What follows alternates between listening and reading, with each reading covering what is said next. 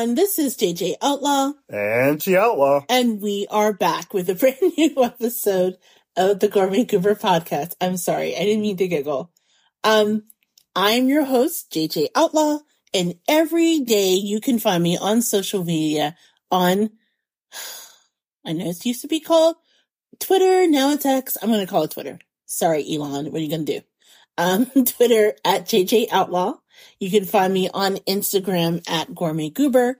And every show I'm hosting, I'm privileged to be with my BFF, that dude, the Dark Desperado, the head peanut. The head peanut. Yeah, the head peanut, like Franklin. The top peanut? Okay. the I'll take it. The main peanut. my hubby, aka T Outlaw. How's it going? It was going well up until I dr- I heard the. Am I the dark peanut? I didn't call you the dark peanut. I said the main peanut, the top peanut.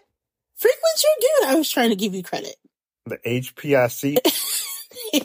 no, that would be no, yeah, the HPIC. You're right. The head peanut in charge. That's right. Say it with your chest. The head peanut in charge. I am that guy. Anyway, hi kids. I am T Outlaw. You can find me on social media at T Outlaw on that, I don't know, Dumpster Fire Network and also on Instagram at T Outlaw Chelsea Wells. If you are on Facebook, and apparently a lot of you still are, you can hit us up at the Gourmet Goober blog. Why? Because the Gourmet Goober used to be and still is a blog. so you can find us at thegourmetgoober.com where you can get everything from recipes, old press appearances. And this week we have a new um, blog post where you can find out where you can get your best deals for National Coffee Day, which is coming up on September the 29th. Let's get all the freebie and caffeinated stuff that you can. Cause shit's expensive and it's free. That's right, kids. Get lit on well caffeine. I want to apologize for the listeners for having a fit of the giggles when we first started. And I probably should have stopped the mic and, and re recorded. But Big Daddy and I, just to show you how the sausage is made, sometimes we, we have conversations before we go on mic for everything on, you know, post production to how we sound and all that good stuff. And I don't know, I just got in my head, and I've said this on the show before, that sometimes I feel that I sound like a Midwestern Valley girl. Like a Midwestern Valley girl. Yes, I can't help it. I mean, I, I think it's like a cross of many things. The community in which I grew up in, that weird time in which I studied journalism where you're not supposed to have an accent. And so I actually took classes in order to how to get rid of it because they wanted everyone to sound the same and just a whole host of things where, you know, it's, it's, it's really, how do you put this? Like your verbal presence back in the day. Remember the back in the day where they taught us in J school that we shouldn't have a hint of an accent because if they watch you on CNN in like the South, they should be able to align with you as a presence on camera as someone that grew up in the big city and so on. Right. And so now I have this like weird cadence when I speak that when I listen to it on the mic, cause I was considering an email that I got, you know, inquiring about a voiceover opportunity. And I think I got in my way because I was just like, dude, no one, no one wants to hear me read something. And then you told me that, yeah, you should, you know, take a deep breath, not get in my own head. And then what was it? Talk like Oprah or think like Oprah? Yeah. And think then, like Oprah. and then that's when I told you Oprah talks that way because she has the undercurrent of confidence that she has a freaking billion dollars behind her. So she doesn't really care what y'all think about her on the mic. Well, She I'm does not. right. And while true, okay, think like 1986 Oprah, if that helps you. Better clarification. Yeah. It's like you just have to like have a presence and just think if you want to convey a voice, you will, you know, speak out in that manner. Now, granted, I know that I, this is I'll tell you how you know my chicken is cooked here. Okay, Okay, one of the things is like I speak low. right. I speak. Sometimes I'll go in and out, but the thing that I started to do was to take a deep breath, start thinking about what I say, in of all people, this is no lie. And 90% of the people in the world are never going to remember this name. But do you remember a long time ago there was a an announcer and personality on the radio named Shadoe Stevens? Oh my God, yes, I remember Shadoe Stevens. I used yes. to have a crush on Shadoe Stevens. Yeah. And Shadoe between you and Stevens likes the sisters. Hey. Just saying. He was invited to the cookout. Okay. Did not know we were going to go that direction, but yes. Anyway, you were saying. But no, I pretty much just said that, yes, I freely admit that my voice starts up like Shadoe Stevens, and it pretty much probably ends up like Dave Chappelle or something. Okay, that that's that's a weird swing. Gotta say. I gotta From Shadoe me. Stevens to Dave Chappelle, that is a weird swing. Because then you gotta wonder which Dave Chappelle. Is it like regular Dave Chappelle? Or is it like, you know, Dave Chappelle as cocaine is a hell of a drug, Dave Chappelle? Mm. Mm. There's a big difference. My voice goes cokey, I admit. I'm sure it sometimes also goes as Gary Coleman, but hey, me and whoever. well, that's, that's your fault because of what you did in college. What do you mean what I did in college? Remember when we had that like thing in college where remember in the dorm you tried to pass off a picture of Gary Coleman as you? That was not you. That was me. It was not you. Okay. Why, why do you believe that I would just randomly have a picture of Gary Coleman just in my wallet for no reason? Because I know you. You would probably do that just to bully people. No, You that, forget I have been your friend or been with you for most of our adult life. yes. Tell me you would not do that. Okay, so here's how this went. Explain it for the listeners who are probably wondering. No. When I was a little kid, like little little, you know when you have like your baby pictures and or like you know your little you know when you have your like school day pictures? Right. All these pictures throughout my life have been me. Like for the most part, when I was a little kid, I looked like Gary Coleman. I just I'm not gonna say that I am Gary Coleman, but no. No, I looked like Gary. Coleman. So I always carried around this little young picture of me, and that's just the way I look. But I freely admit Uh-huh. that I was a summer intern at a small Midwestern university, Mm-hmm. and at the end of the summer session, when they were, you know, at the end, you know, taking the headshots, Uh-huh. I just looked busted that day. So between myself and the chief editor, we just decided just to have fun since it was the summer session. And I just set my, you know, my picture in With Gary Coleman. with Gary Coleman's. Now, some of the listeners out there are wondering who the hell is Gary Coleman? And to which my response would be Google is Ask your free. mama. Ask your mama. Or if you turn on Me TV or catch something on allblack.com, you could probably find an episode of, sh- of Diff'rent Strokes. Also, check out YouTube. Yes. So, yes, Big Daddy once tried to portray a picture of Gary Coleman as him. Okay, and I freely admit since my my face has very much changed, I've gotten much much uglier. Oh, I I still substitute. Yeah, I still substitute Gary Coleman sometimes for me. Okay. I don't know how we got on this subject, and I'm pretty sure everyone at this point is like, what in the actual hell? So let's do it again. This is our show. Every episode we connect where we talk about the intersection of food and pop culture. This show is actually really super special because we have three segments of the show. One where we talk about our week and just be insanely nuts on the mic, which is what we're doing now, apparently. Talking about Gary Coleman instead for a week. Rest in peace, Gary. Um, we have our three stories, of course, that crosses the intersection of food and pop culture, which we'll dig into for a minute. But you guys are going to want to stick around for the third segment because we had the opportunity to interview Miss Daminique Washington, who is the president and CEO of Spice Up by Daminique. And it is a really fun interview. She has this really great seasoning line that's black owned and women owned. We had a great opportunity to just chop it up with her and we talk about everything from her passion for service to even getting into Big Daddy's all important brisket recipe and seasoning. We may have even talked gumbo. You never know. Am I worthy? Yes. Yes. Thank you. One day I will see this gumbo. oh my God. I'm looking for the, I'm looking for the okra. You know, I refuse to make gumbo without okra. Oh, I'll I'll find you some okra if I have to.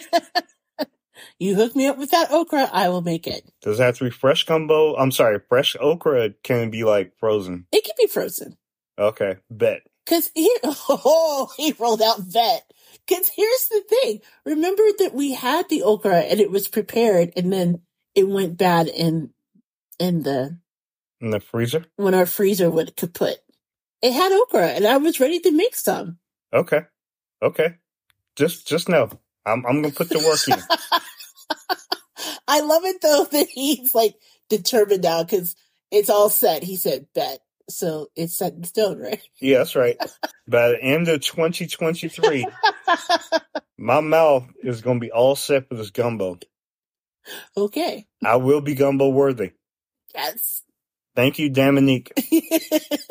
So on that note, um, I'm really excited that you'll be able to hear the interview, including she has a really cool recipe that she shared for the best thing she ate this week. So we know you guys are going to love it. So Big Daddy, I know that the segment is usually a lot longer, but we're going to shorten it up because we want to give her the time and grace in the interview in the end. So with that said, and knowing that we've already talked about everything from you substituting Gary Coleman for your picture to the fact that I sound like a Midwestern Valley girl and that you, we verified that you're gumbo worthy. Outside of that, how was your week? okay, so to be best describe my week, I don't know if I should take the Shadoe Stevens version or just take the Dave Chappelle. You know what? I'm gonna take the Charlemagne the God. I'm gonna need a. oh dear God. I'm gonna need the, uh, the people of a certain Domino's pizza to come to the front of the congregation because they're about to be brought up as the donkey of the week. we legally able to say donkey of the week? Because we we've done something in the second segment that might have might get us sued anyway. I'm not looking to get sued by Do- Charlemagne the God. I'm not worried about the Breakfast Club. Neither one of them fools. Well, maybe we should come up with something other than the donkey of the week. Like, what's the food that we really hate? The food that we really hate. The licorice stick of the week? No, that sounds terrible. The licorice of the the hour. No. Anyway, nonetheless, how was my week? You know, I would like to ask the nice people of Domino's to come to the front because I'm about to call them the jackasses in the jam here. The jackass is in the jam. Exactly. Okay, all right, we'll take that. So anyway, to make this quick, so on Saturday we were out, we were doing a couple things, and we were going to come back and record a little bit. Well, we went in, we picked up a few things at the store, we picked up our usual grocery order and whatnot, and then I stopped by the gas station, did a few things, and then we picked up a pizza. Or our intent was to pick up a pizza, come home, do our recording, move along with our day. So what happened was the goober made the selection while I was in the gas station Right. and it was on the app and all we had to do was, you know, when it was ready, just come in, say, Hey, want my pizza, pick it up, be gone. Already paid for. it. Okay, so that's what the goober did. Here's the thing. I went in to pick up the pizza. I went in and asked, like, because the app said, Hey, you know, your your order is ready. Uh, that's the indication it gave me. So I went in, said, "Hey, I'm looking for my pizza," uh, and I gave the name of the goober who left her name on the order. They said, "Oh yeah, it's not ready yet." I'm like, okay. And what I should have followed up with saying was, your app says it was ready, but I did not. So I was thinking, okay, because it was Saturday and there was a lot of, you know, people running around, you know, trying to get something done. I was being cordial and being a good, upstanding black man and saying, Hey, you know, I'll just stand here and wait. And so after a minute or so, I'm like, or we'll say a, a solid three, four minutes. I said, let me go back out to the car and check with the goober. It was closer to five, actually. Okay, five. So I came back out and I asked the goober, Hey, what's up with you? Is it, or is, you said the thing was ready, right? And she was like, yeah, yeah, it says it right here. So I borrowed her phone. I went back in and I could not get a response from anyone because they were all scurrying around like little rats. I'm trying to get whatever they did for every other person in the restaurant or that had made orders. So I'm standing there, standing there, standing there. And after about, what do you want to say, 10, 15 minutes? It was, it was about, at that point when I came in, it was about a 10, 11 minutes. Okay. So after about 10 or 11 minutes, the Goober comes in, follows me and says, right, she walks right up to the front and it's like, hey, I ordered this pizza. You said it wasn't ready. Where's this pizza? And they're like, I'm sorry, what, what is that the, the lady said to you? Well, here's the thing. I came in and I asked, what's going on with you? You said, we're still waiting. I was a little nervous because the dog was in the car, so I wanted to be as quick as possible. I went up to ask the lady, and as I was asking her, I looked down and there's this little glass case that had our pizza in it, like it had my last name. And I have a very, okay, my last name is very unique. Like, honestly, if you Google my last name, odds are anything you find out about that person is me. Okay. it's a particular last name. Okay. So I know that was my pizza and I was like, Hey, my husband came in here asking for the pizza. You said it wasn't ready. And he kept asking and you wouldn't indicate it. Has this pizza been here the entire time? And the lady just kind of smiled and looked at me and goes, it's ready now. Take it. And I was like, no, I have a question regarding that. Cause you were just sitting there and I looked at you. Did you not know this was a pizza? Cause they, they didn't tell with you where, hey, when it's ready, look over here or things like that. No, they were handing pizzas out to other people, but they never said jack shit to you. No. And so you were just standing there looking confused. And finally I had just had enough. And it was just the way that she was just so dismissive of me. And, and she goes, did you pay for it? And I said, well, yes we'll just take the pizza. And then she turned around and at first I was, I was like, but the person's right here. Like, I just want to know how this happened. And then she turned to me and said, you know what? I feel myself about to lose my temper. You're not worth it. And she goes, great. Did you order any like sauce cups with to go? And I was like, you know what? Even if I did, I don't want them anymore. Let's just take the pizza. The only reason why I took the pizza is we paid for it and I was starving at that moment. So, you know, I tapped you on the shoulder and by that time you had realized what had happened. Yes. And then we both left and then you were just very verbally upset. Yeah, I basically we... like like I did I basically exploded in the parking lot because I was like, okay, this is what was not going to happen because I was not in a safe space but I was very, very angry that I was being disrespected that way. And I'm like, I'm not gonna make this a, you know, oh, you know, y'all just don't like me because I'm this or that. I was like, y'all just didn't disrespect your customer.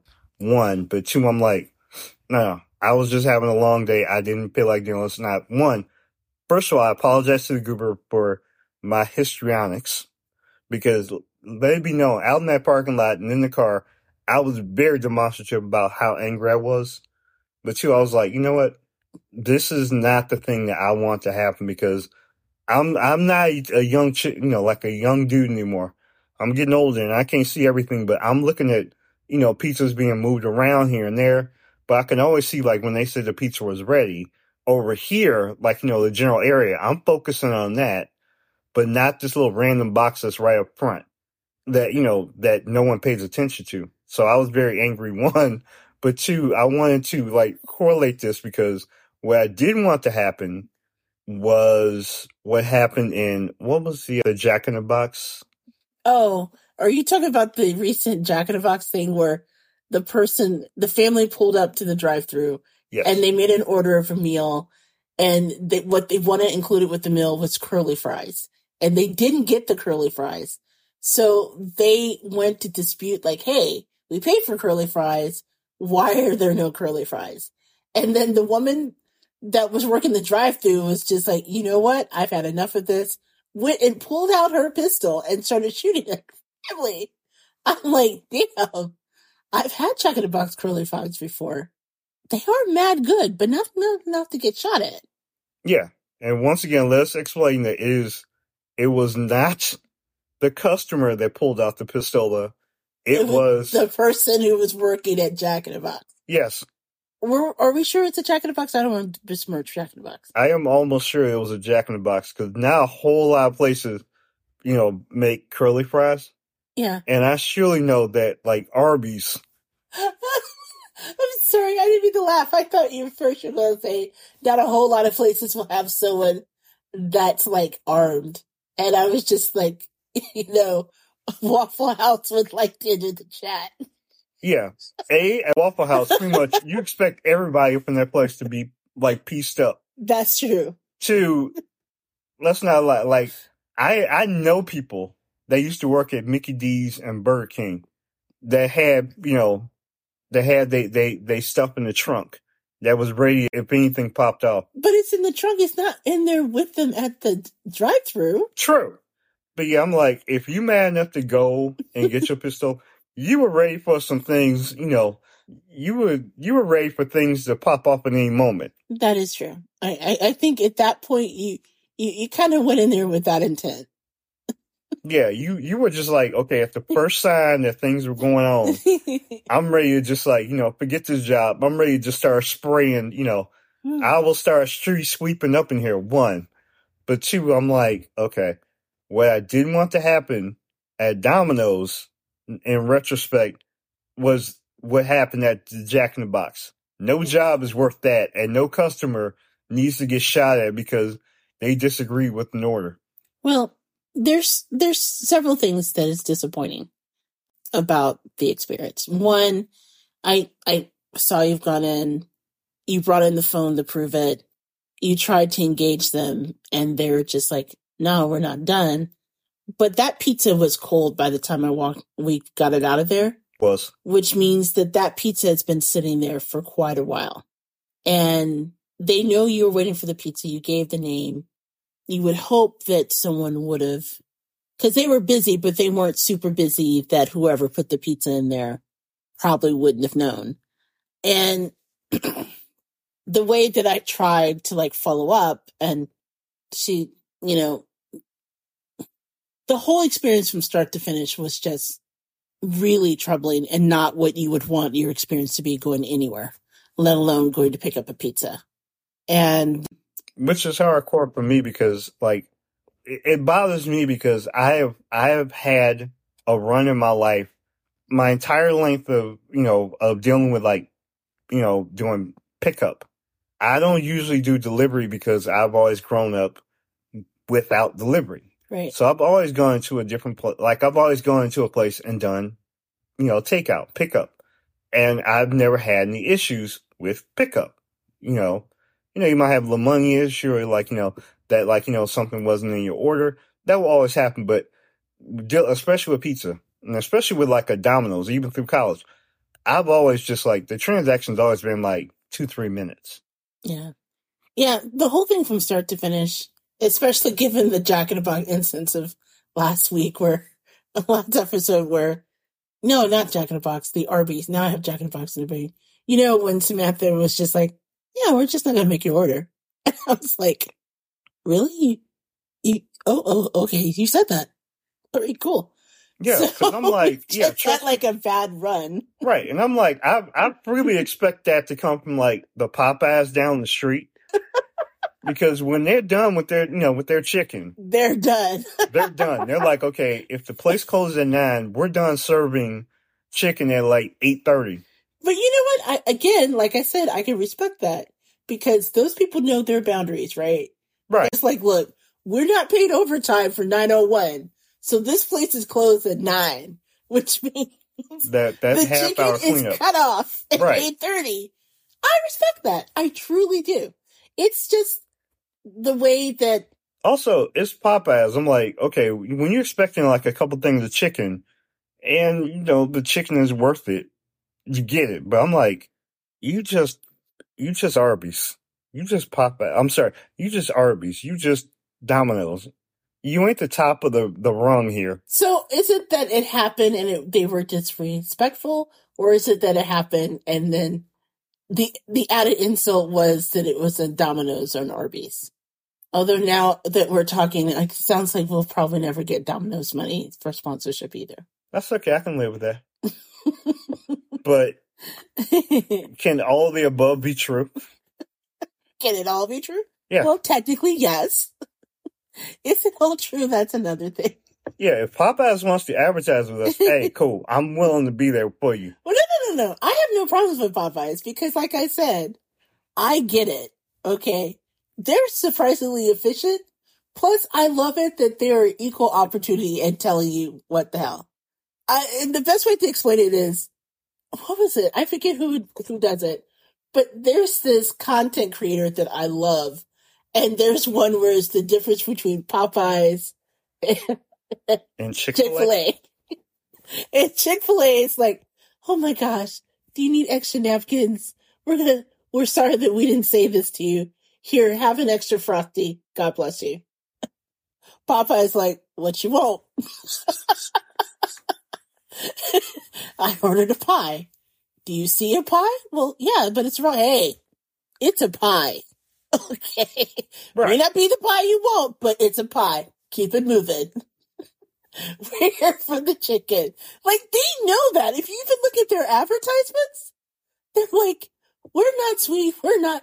We don't make sense. We're just about the chicken." They know that. Yeah, but I think deep down, whoever does their ad campaigns, they know that. They do. But that's the thing that bothers me about this whole incident was, okay, you can go to, let's say, a Chick fil A, and if that incident would have occurred at Chick fil A, you would be truly, truly hurt because one of the things that will stand out about, let's say, a Chick fil A is that they, at least with their customer service interaction, even if you're wrong or they're wrong, they at least try to bridge the gap in terms of being good, you know, good, you know, people that, you know, work with the community. Okay, I can see that. Yeah. So you fully expect that. Plus, the Chick fil A food is, is pretty good. You know, the Popeyes. You ain't gonna get the best customer service sometimes, But, But- their sandwiches are flames. but their sandwiches are astound, are outstanding. Their chicken, really good. You know, depends on the day. Really, really good. But I've never you- had bad Popeyes. You've had bad Popeyes? Yeah, but it's been like, you know, not like a thing of like, you know, just being bad. It's just like sometimes you get cold, like chicken, but you can eat it up. But I guess the thing that bothers me is, what's that? I said that's you got there at eight thirty. Yeah, if you get 830, you just, you get what you get. But there's the thing about, you know, like if I went into an Arby's and your customer service is bad, Samantha, or I go into a Domino's or let's say hell, a little Tweezer, little Caesars, and you know, I get bad customer service. I'm like, really? You gonna give me bad food and bad service? You can't go for the, you know, what, what do you want to do? Shoot my car up like a triple threat? Well, okay. Obviously, taste is subjective, and we have to say that and put that out there. Okay. That said, I think we both can agree that they were severely lacking on that whole experience. And I think part of the reason too is where we were, it's not a place that we would normally go. It's living where we live. There are certain spaces, obviously, that is not as welcoming as others. So that was actually where we chose to, we, we found ourselves in getting pizza on the way home. So surprisingly to say, and I didn't mean to like, you know, dip in to your segment or your time. No, because this But- affected you too. But yeah, it it it was lacking for a number of reasons. And I'm I'm happy that you know, you're in a better headspace because you were really upset when we left. Yes, I was. And that's the thing, like, unless there's something truly outstanding, like I will vent to the goober in the car. I will vent to the goober when we get home. Generally, like when out in, you know, out in certain spaces, I like to try to keep some kind of control unless I'm like forced to like exert. But it was just one of those things where I had a long day. You know, we were dealing with like the the dog in the car, and it was getting kind of late because, like I said, when I walked in, the sun was still up. True. When I left, the, The sun, sun was, was not. But no, everything turned out fine except for poor Braxton who heard you upset and then he decided to like jump in the front of the car and decided to regulate, which wasn't really cool as I was driving. But outside of that, yeah, not the best. Yeah. But other than that, you had a good week, right? I did. I I I I, survived. No, granted, the week is not over, but yes, I'm I'm still here. I'm in one piece. So please apologize. That was my vent for the moment. No, no. Actually, I brought up a really good conversation. So I'm glad that we had it. I know my week wasn't, well, my week wasn't nearly as eventful. A lot of work, a lot of physical therapy. I, I'm convinced that my physical therapist is secretly trying to kill me. I did finally make it, made it to the orthopedic specialist who told me that, yay, it was not my meniscus, which is fabulous. But he did tell me basically the equivalent of my behind is getting old. So I have to like be mindful of how I move and things like that, which is okay. Cause, you know, we all, aging is not a bad thing. And the fact that I'm much happier being on this side of the greenery as opposed to the alternative, you know, Fair enough. would be. Age ain't nothing but a number. Exactly. So yeah, I've, but I have been moving a lot better and it's made me appreciative of, you know, our bodies and being mindful of our spaces and how we move and things like that.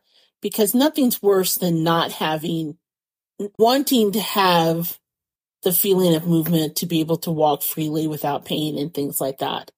And to not have it um, as I experienced, you know, for the past month or so before I started to get better.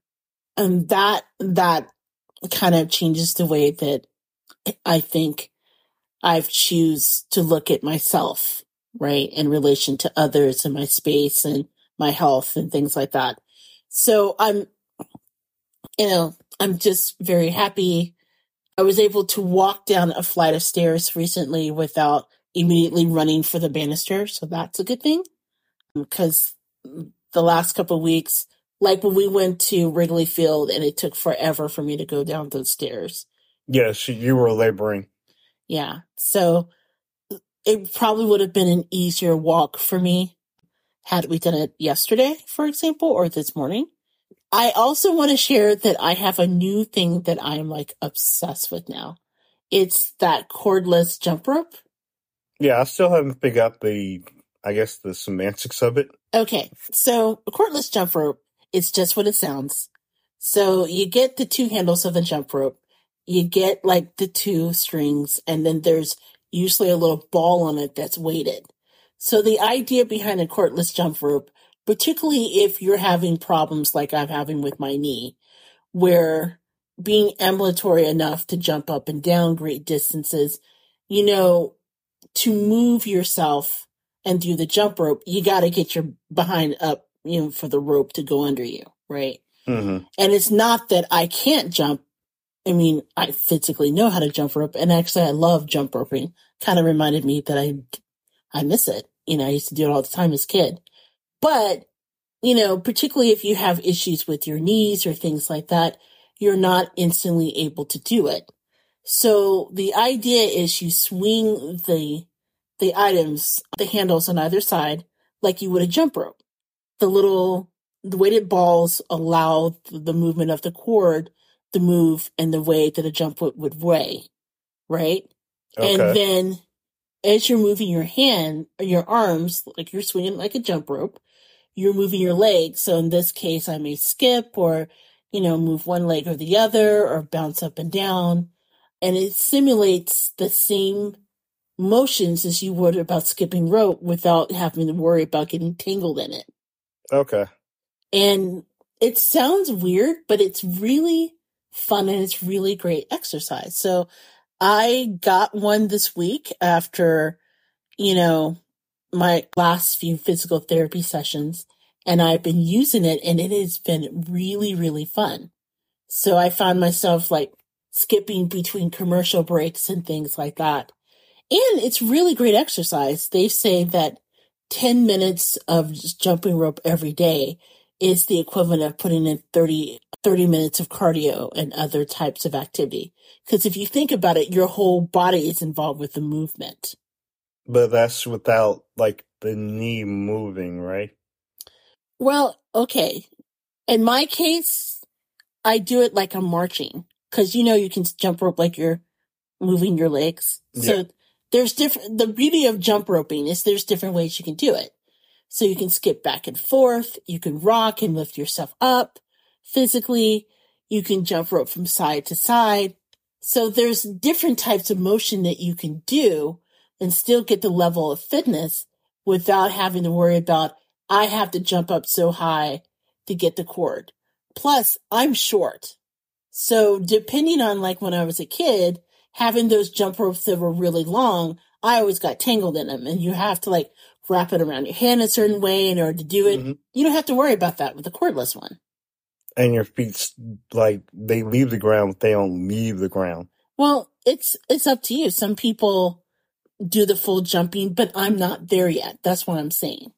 Okay. I got it because I want to jump rope, but I'm not physically there yet with the arthritis and things going on with the knee. So this allows me to do it in a way. It's, it's sort of like a, you know, it's sort of like when you do yoga and you use the yoga bar in order to do the abbreviated version or the assisted version. That's all it is. Okay. And I really love it. Plus, the cool thing is, seems like it's something like when we travel again, we can just put it in like the suitcase or something and it can just travel with you. It's really light and really small. So that's my new passion for the week.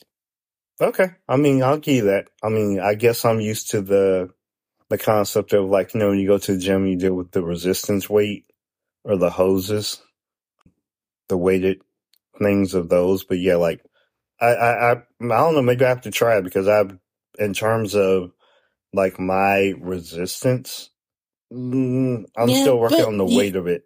But it's jump rope. It's something that's different. Yeah, I hate jump ropes. And see, that's the thing. I mean, this is not like, cause we do, we have a resistance tube band here that I work out with, but it's not the same as like a jump rope. You could just get like a regular ass jump rope and just do that. So, you know, it's just a regular ass jump rope, but instead of the whole cord that connects, it's just the one as I described it. Okay. And, you know, maybe I'll try it and, you know, hopefully it, it, it'll make sense to me at that point. Okay, well, I tell you what, I think this is a good place to stop. so we return, and I cannot wait because we have three stories that is completely bonkers in just the best way possible, where it's has everything you want food and pop culture, food, bread, Samuel Jackson, celebrities.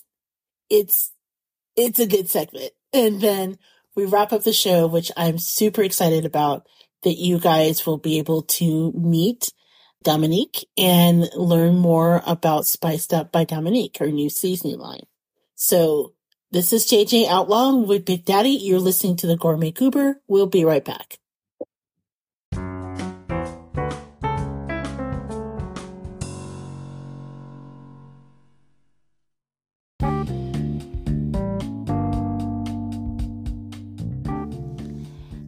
Gooberland, this is JJ Outlaw, better known as the Gourmet Goober. Do you consider yourself goober worthy? Maybe you're a little bit gourmet and a lot ratchet. Well, if so, tell the world what your very own goober gear, from aprons and mugs to t shirts and hoodies, is the perfect way to support our show while telling the world that you're part of Gooberland. So just head over to gooberswag.com. That's gooberswag.com and get your very own goober gear now.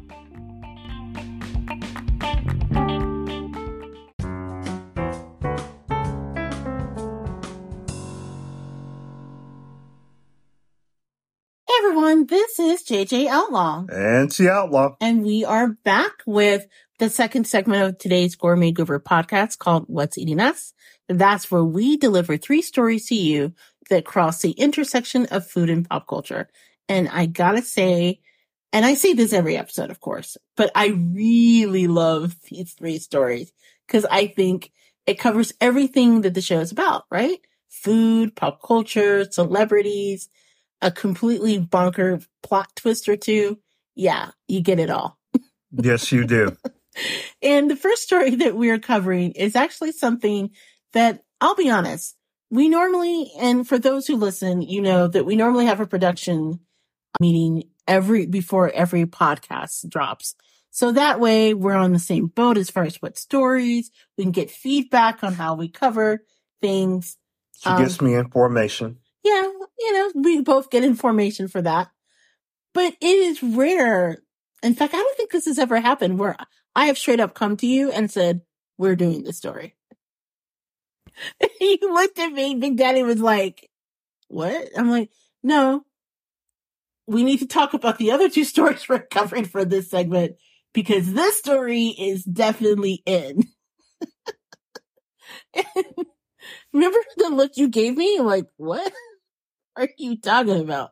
Yeah, there are very few times when she just walks up to me and it's like, all right, so this is a story that we're going to be talking about. But then I showed you the video and you're like, oh, I'm in. right? Right. So, okay. So here in Gooberland, you know, the little space that we call her ourselves, we're huge fans of Samuel L. Jackson. You know, and could it be because he's a trained thespian with hundreds of credits to his name on IMDb? Could it be that he's really great with a cuss word or two? Yes. Could it be all of those things? Yes. and yes, Sam, if, you know, for some reason, we ain't got no money, but if you would like to, you know, we stop by, say hi, you know, maybe talk to us for a minute or two, we'll definitely, we'll definitely be willing. Yes. I mean, we are the people who once paid Alexa what two dollars to have Samuel L. Jackson cuss at us on our birthday, and we enjoy it until well, until Alexa said the party was over. so I shut it on and off again, and I gotta say, best two dollars I ever spent. By the way, yes, it was. we would have him sing "Happy Birthday" to us all the time because he would say not only motherfucker, but call us an asshole at the end. And we thanked him for it. Yeah. so when you get a story that involves Samuel L. Jackson in bread. and bread. You gotta take the story, right? yes. Samuel L. Jackson and bread, but and, not Oprah and bread. Exactly. So here's the deal, right? So there is um, a company that's based out of the UK that's called Warburtons. They're actually the United Kingdom's biggest bakery brand. And so they reached out to Samuel L. Jackson to be a star in a commercial. And it just went live a couple days ago. And the two minute commercial, he basically portrays the bakery's real chairman, real chairman rather, Jonathan Warburton, and it is everything that you would want a commercial starring Samuel L. Jackson to be. It's just absolutely bunkers in the best way possible. So we're going to do something and I don't think I've, Mm, okay. We normally don't play audio on our podcast. Why? Cause we broke people. Okay. Yeah. We want to make sure that we clear this with legal first. But the way I see it is basically you're getting free advertisement, okay? so we're playing the ad so you guys can absorb what is it, the Samuel Jacksonness? The essence of Sam. The essence of Sam. Yeah, just like his fake cologne motherfucker. exactly. And all of his glory. So that you too can enjoy the madness that is this commercial. So we're going to listen to it together and then we'll talk about it on the other side. Mr. Warburton is. Hmm? Sorry.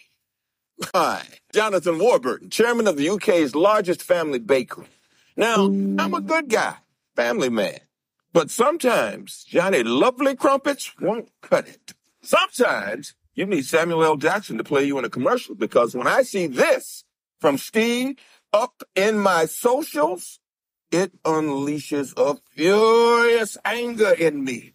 Jonathan, I love your toasty loaf, but I've seen other toasty loaves in the shops that look exactly the same. What gives? What gives? What gives, Tweety Pie, is me, Jonathan Warburton. I give. And hell has no fury like a baker scorned, Steve. You see, the righteous baker is subject to slings and arrows of temptation at every turn. Sure, we could pack our toasty loaf full of so much run-of-the-mill wheat it'd make your mama cry, but would we? Hell no. Who was that? Jonathan Warburton? We pack it full of our unique blend of wheat and 147 years of baking passion! Like my father, his father, his father, and his mother. We get up hella early and we stay up hella late. Thanks, boss. We test for softness, butterability, Mm-hmm. and bounce back ability. Yeah, that's a thing. And only once a geologists have 3D scanned, stamped, and approved it, and we wrap it up in a pretty wax paper package just for you. So you go ahead and grab yourself some wannabe Warburton's toasty loaf, Steve, because they all taste the same, right? Right? See, this is the real Jonathan Warburton, and this here is the real Warburton's toasty loaf. Something like that, J Dubs? I couldn't have said it better myself. Okay. Now, seriously, is that not the best commercial?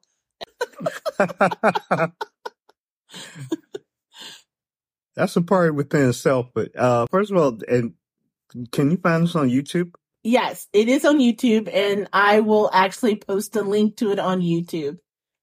But yeah, it it it's just it it's just over the top bunkers, and and you guys got to see it. The audio does not do it justice. So, like for example, when he talks about it being a family business, it's like multiple pictures of Sam in different outfits, including Sam in a wig playing the guy's mother. Which freaks me out. Speaking of mother, so the tweet that supposedly got this all started is by a man named Steve, if you heard him refer to in the, and at one point he knocks on the door and hands off the toasty loaf to someone wearing Steve's mom and Steve's dad. They're in t-shirts. Yes. It is just batshit in the best way, and I'm obsessed with it. and here's the thing: Warburton's, which isn't very well known across the pond where we are, um, apparently they have a history of doing commercials with Hollywood celebrities. So in 2019, for example, they did a commercial with Robert De Niro to announce their new bagels that they're producing, which is really cute. In 2015, they did a commercial with the Muppets announcing their giant crumpets. I'm sure they had to pay a decent amount of change for both of those. Exactly.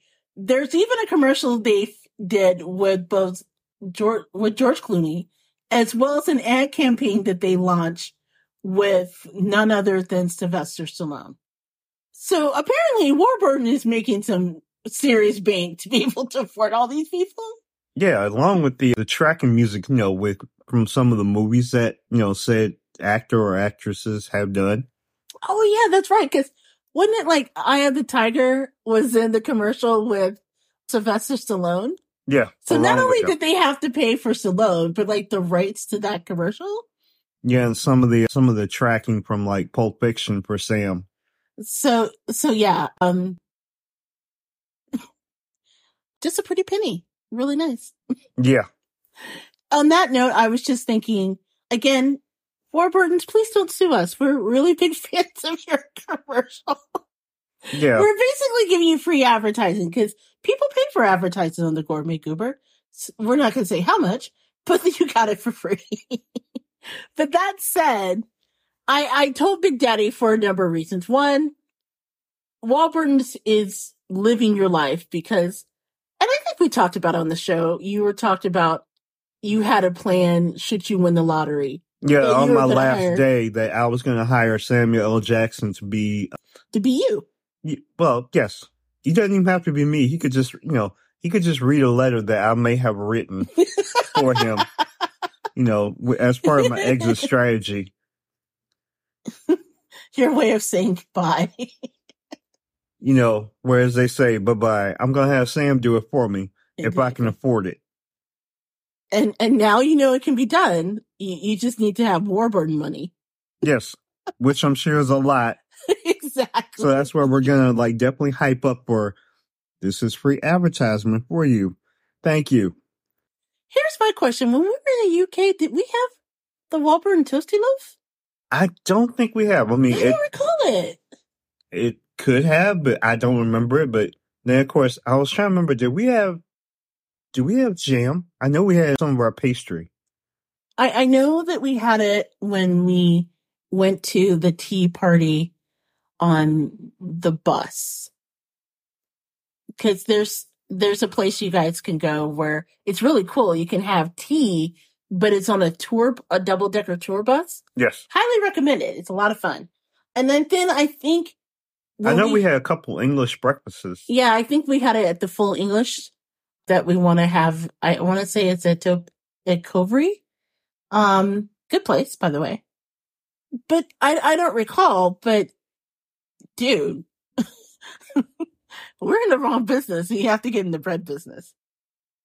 Also, I've seen Samuel L. Jackson. We've seen him before. I think he does the Capital One commercials He does the the Capital States. One. But I think he's missed his calling because I'll be damned if I didn't want bread after seeing that commercial. And I'm on a bread restricted diet right now. So, what, what do you think, Big Daddy? Do you think Sam has a future hawking food? And what do you think is the next foodie commercial he needs to do? And then why do you think this commercial is the best ever? Because I know I do. Well, I mean, I, I guess, I mean, first to answer your first question, I mean, hell, when we've asked the Amazon Echo, you know, some of the things he likes, he's definitely a big fan of burgers, Yes. chicken. Yes. Gotta love that. But more importantly, you know, Sam loves him, you know, a good steak. Yes. But more importantly, like, I guess the second part of that question is, you know, Sam being Sam, he's always a busy man, but, you know, we love, I love the fact that Sam, like, definitely is put out there, like, you know, things that I want to do, but just the fact he's open to, I guess, spraying to all different fields. I think that's what I love about the commercial. Plus, he's like so affable now. And more, most importantly, he did not curse. You know, that was impressive. He did not. I know that was restraint. and here's the thing they allow cussing on TV in the UK. oh, yeah, that's right. Remember when we were watching TV on our vacation and someone dropped the F bomb and we're like, dude, we said it at the same time.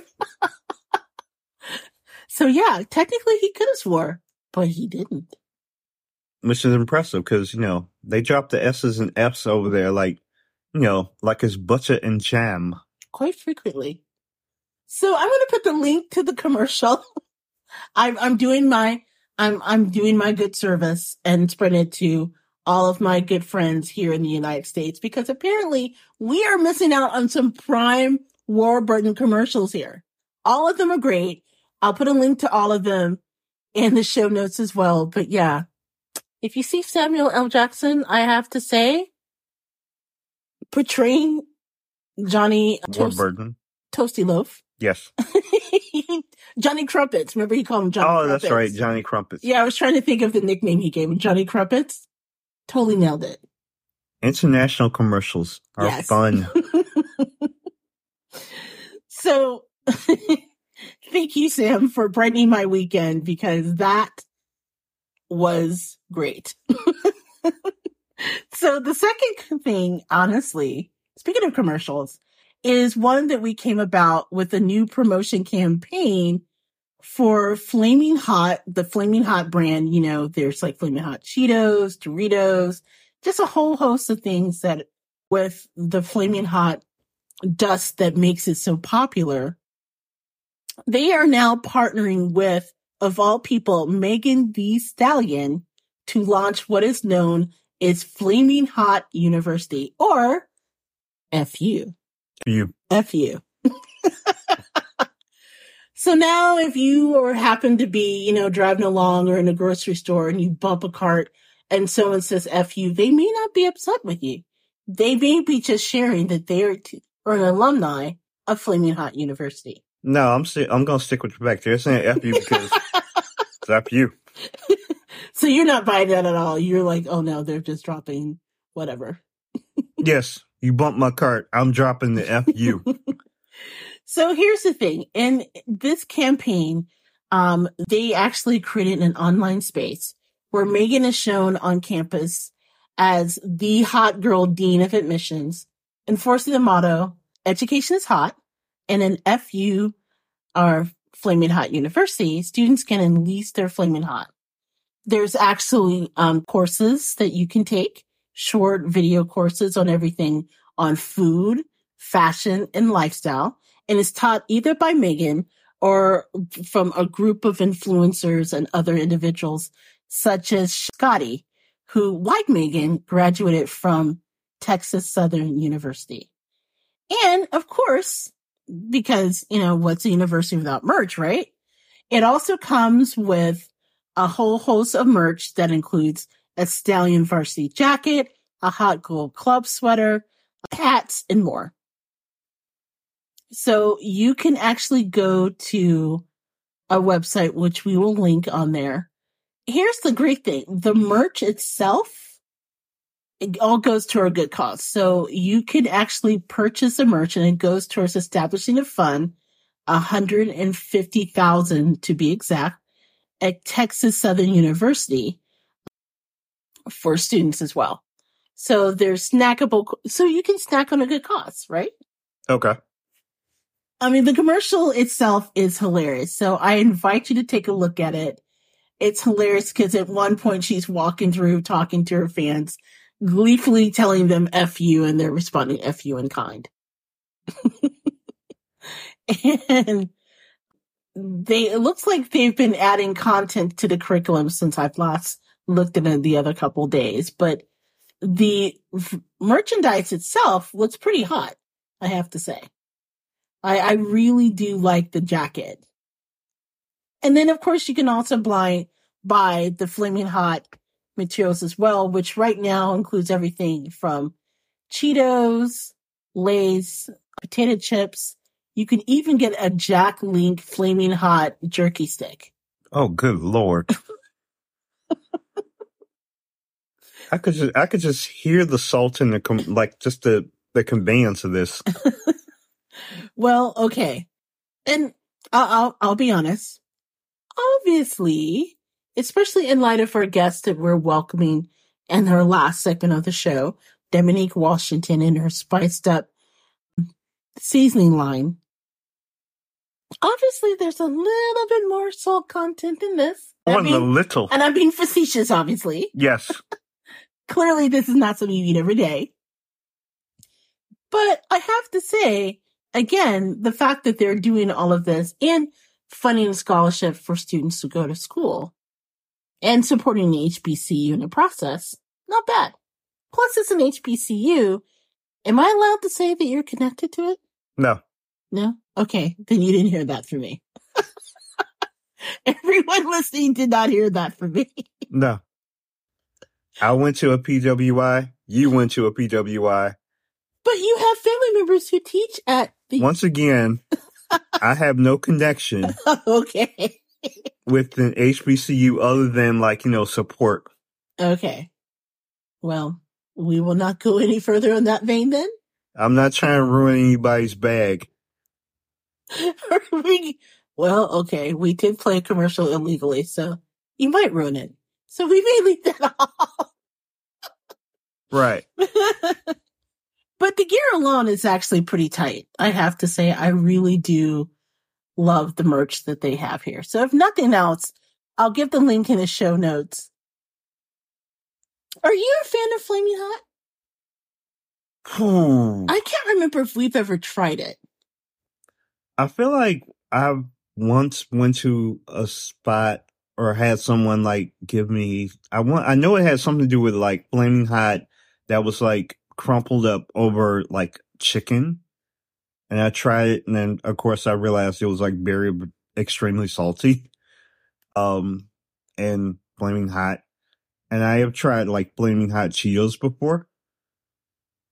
And once again, very salty, but mm, But the thing is also, you are not a fan of just spicy to begin with. Yes, I'm a wuss. I get it.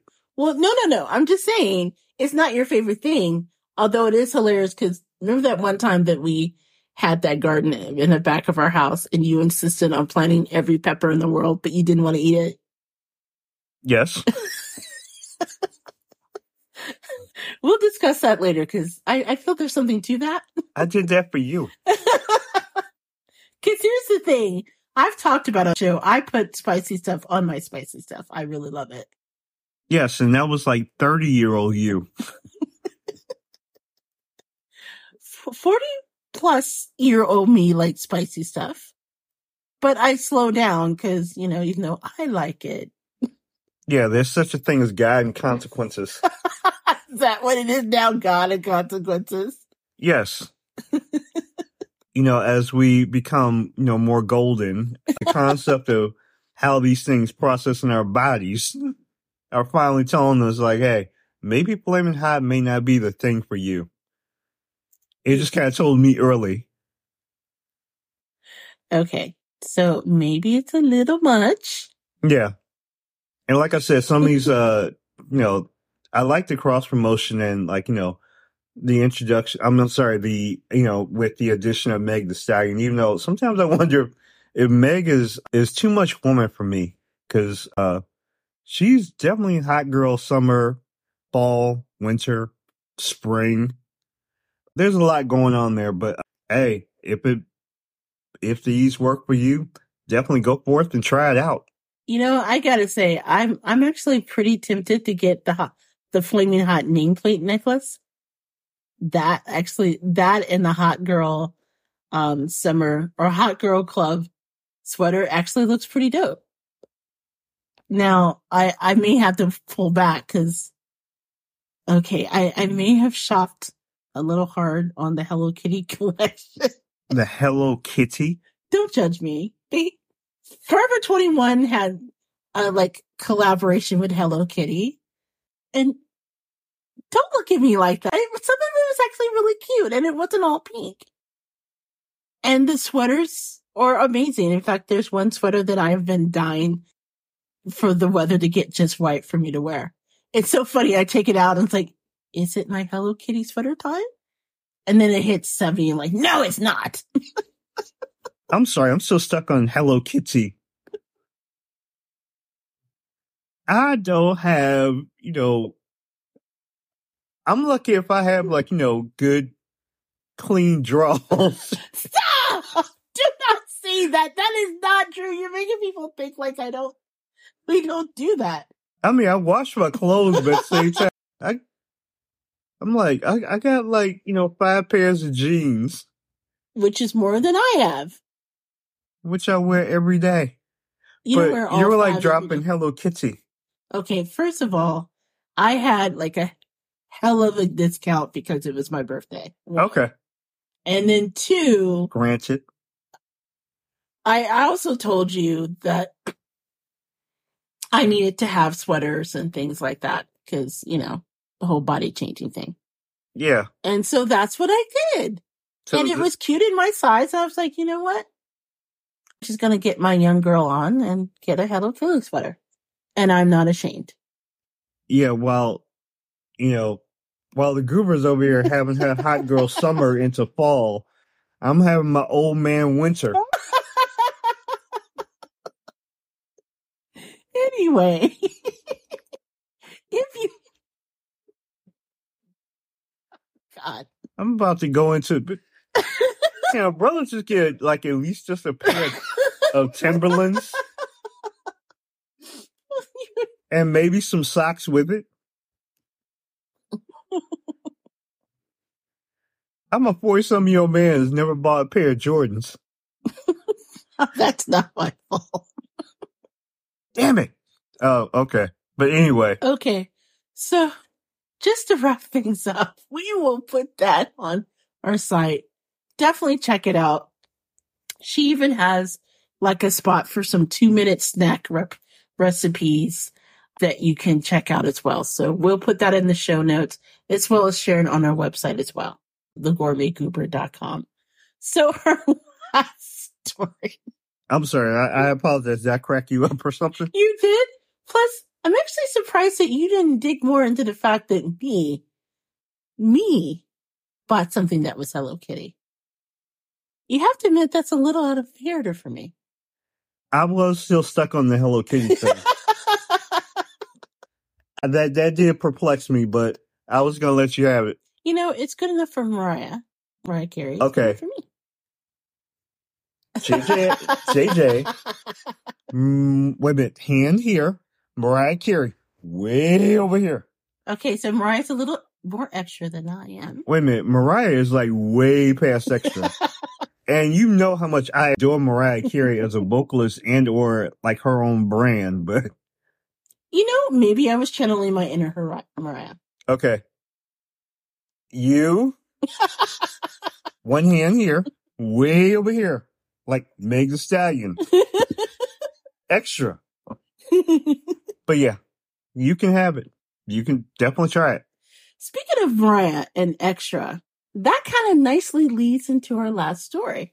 And we didn't plan that. That's just how, how it happened. Yes, we did. We planned in show meeting. You're taking all the magic away. This is how the sausage is made, y'all. So, Big Daddy, was it you that pointed this out to me, or I forget who ran into the story, but we were just so shocked. We just, it tickled us. So, this covers Saint Tropez, which is the vacation spot on the French Riviera. It attracts people like Mariah Carey, like Jay Z, Beyonce, Leonardo DiCaprio. It's a regular person that goes there. They are known for having the most expensive real estate in France. And they even have a new cafe that they open up that is completely themed for Louis Vuitton. Of course they do. San Fran- Saint Tropez. Saint Tropez is running into a rather interesting problem in that restaurants in the town are reportedly, reportedly requiring diners to spend a minimum of $5,000 to just get a reservation. I'm having my like, you know, everybody hates Chris Julius moment. exactly. So here's how it goes, right? You're vacation in Saint Tropez, and you're like, "We would like to have a table at the new Louis Vuitton cafe." Yes, that's that's my wealthy person voice. And then when booking, you're told we have a table available at five thousand euros, which comes out actually to five thousand four hundred and forty-one dollars. Would that be okay? Current exchange rate, yes. Exactly. And if not, if you if you said yeah, cool, got a reservation. But if not, there are no more tables. And if you can't or won't tell the restaurant that you'll throw several thousand dollars in a single diner dinner, then some eateries will actually say that the reservation are not available until sometime later in the month. Like they push it completely out. And according to this article, which you can find in Food and Wine, additional customers have reported that other restaurants are actually keeping records on guests. So say, for instance, you and your, your buddies roll up and say, yeah, we're going to drop 5,000. and you drive 5,495, they will keep a record on you. so if you try to reserve it again, they don't play with you. How crazy is that? So once again, I'm I'm now about to put on my my rich person's voice. Okay, I've so never heard your rich person voice. Let's hear it. no, you've heard my rich person's voice. I'm sorry, I, I I'm sorry, I don't want to get mixed up with my stuck up the you know the butt voice, but There's so difference. Okay. technically, when I come from you know said places, I, I would tend to believe that if you can afford this stuff, as I'm checking my Powerball at this moment, uh,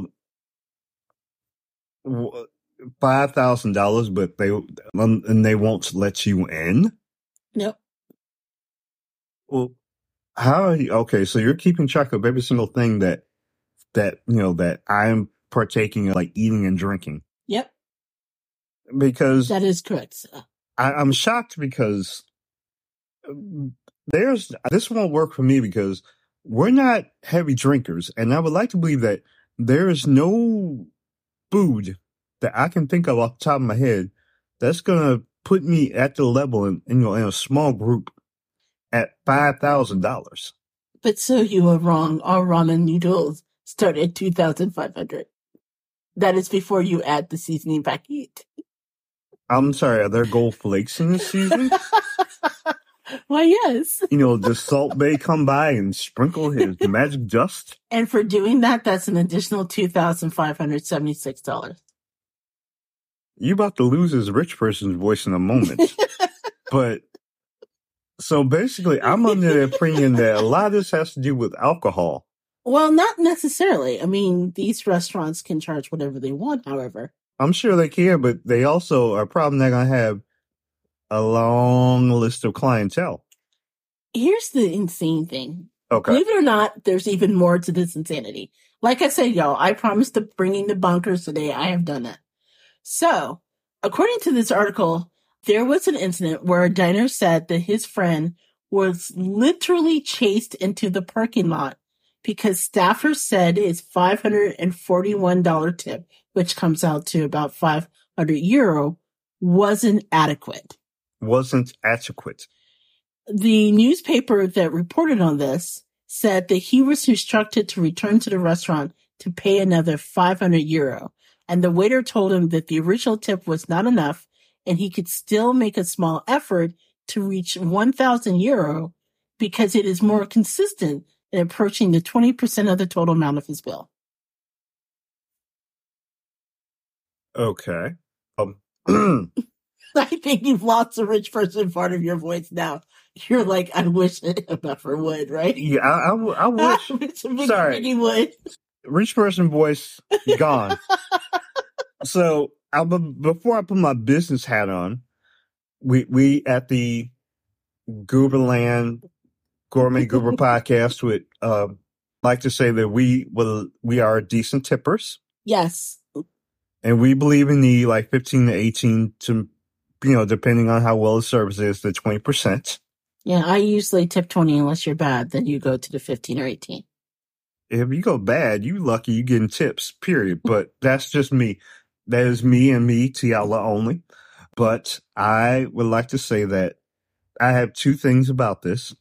One, so that means just to walk in this place, have food and drinks, and be merry. You're basically dropping six thousand American or euro. Yeah.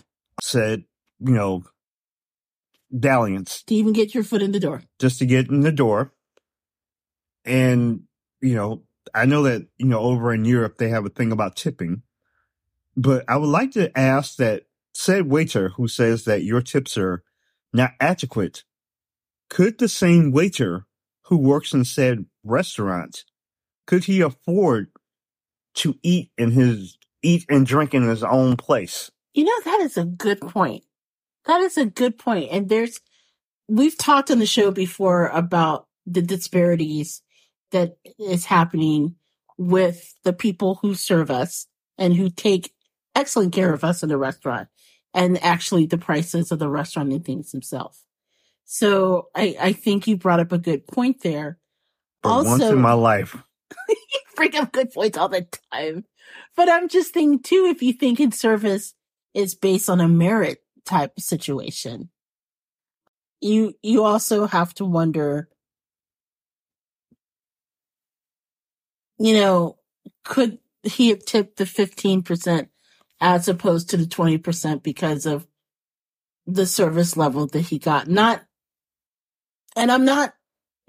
Tipping is kind of a difficult thing to talk about for a number of reasons. I don't have a problem with it. But just assuming off the top that you have to do the whole 20% or longer without factoring in many things and in itself is problematic. But, but yeah, just, just the whole idea of for us to even look your way, you have to promise to drop this much. That, I don't know, that, that just seems really restrictive. And like you said, I'm wondering if it would like shut out the very people who work there to be able to enjoy it themselves. Yes. Here's the, here's the other thing you have to think about. the mayor of Saint Tropez is on the record by saying that these stories are all true, which is nuts. But he also is really pissed about this is going on. So the, Maybe he's pissed. Can the mayor of San Tropez afford to eat in these restaurants? well, even f- more than that, he or she is Sylvie. I think the name is Sylvie. Okay. So Sylvie Siri is the name of the mayor, right? And Sylvie added that these practices are, are despicable. They're ruining the town's image. And any restaurant that is found guilty of doing this is actually be- considered being found guilty of extortion and organized racketeering. That's Sylvie's words. So I'm like, dang. So basically every restaurant that you go into is could catch a RICO case by the same logic what uh, amounts to organized racketeering and extortion here. You know what I'm saying? Yeah, but I guess my question is, like, do they have that in San Tropez? Well, I don't know. And that brings up a good point. Like, how do they enforce that? Exactly. Although they did come out with a solution, Can't wait for this. and I say solution with parentheses and air, air parentheses, air quotes rather. So more than 1,000 stickers have been handed out to San Tropez restaurants to remind both tourists and local residents to contact the town hall and the consumer fraud service if they've been swindled, intimidated, or ripped off by a restaurant. we can have Robin Nero be our, you know, representative to influence. But while interesting, one was a sticker, but Right. two, I guess, okay. So is that going to stop them? I don't know. That's a good point. Oh, and to circle back to the point before about your dining, Siri does go on to say that these practices are odious for the resort and therefore for our clientele, but also for local people. We have been driven out of our homes and pretty soon we'll be driven out of our restaurants and able to dine out. So that's the really crappy part. It's just not only the people who work there, but the local clientele. Like people who are there won't be able to eat at these restaurants. Yeah, because I would want to know that if I am a a person of sorry, let me get back my rich person voice. if I'm a person of influence who could reasonably afford said things, what if I just want to partake of this restaurant and get a simple, cup, you know, like have a conversation or a business meeting with someone and have a simple cup of coffee? that cup of coffee better cost five thousand dollars, or you won't be asked back. I'm about to say, is this coffee coming from the ass back of a monkey? it better Yeah, because five thousand dollars. That's one hell of a cup of Maxwell's. Okay. exactly. I'm I'm looking for like wherever. What's above the Lavazza? I'm trying to think of the, the highest brand coffee you could find that would cost me five thousand dollars.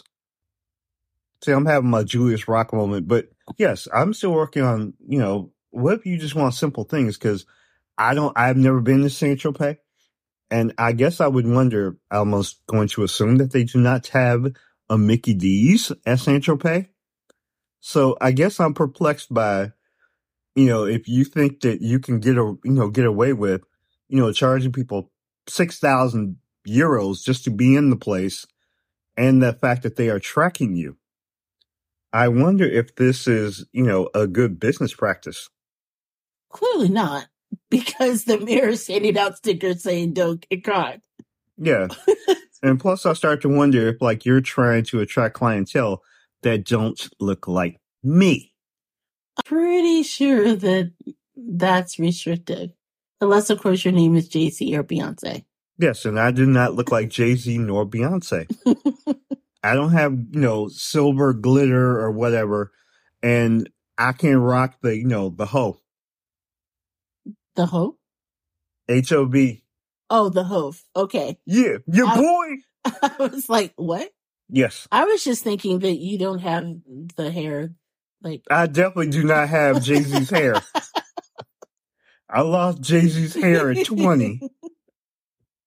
So on that note, why don't we take a break? And then when we return, we will have for you guys an incredible guest, Daminique Washington, who is the CEO and founder of Spiced Up. So she'll be sharing um, the background of how she created her great spices. And she'll even share an incredible recipe that I know that'll be one of the best things that you eat this week. So you're listening to the Gourmet Goober podcast. We will be right back.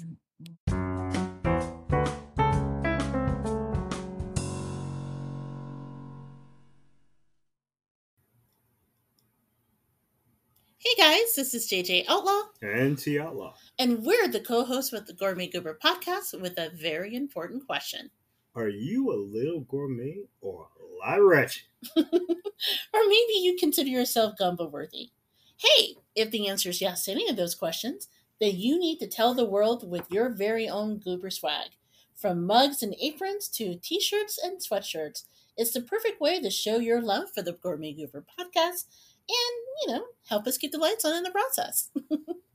so if you are a little bit gourmet and a lot ratchet, head on over to gooberswag.com. That's gooberswag.com and get your very own Goober gear today.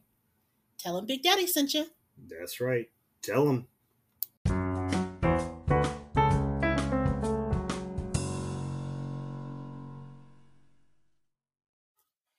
Everyone, this is JJ Outlaw, And this is T Outlaw. and we are back with the third segment of the Gourmet Goober podcast.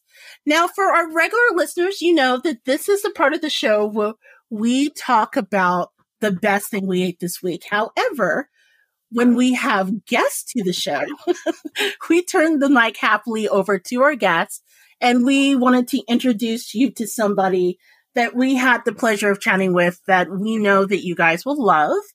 Her name is Daminique Washington, and she is the founder and CEO of Spice It Up Seasonings.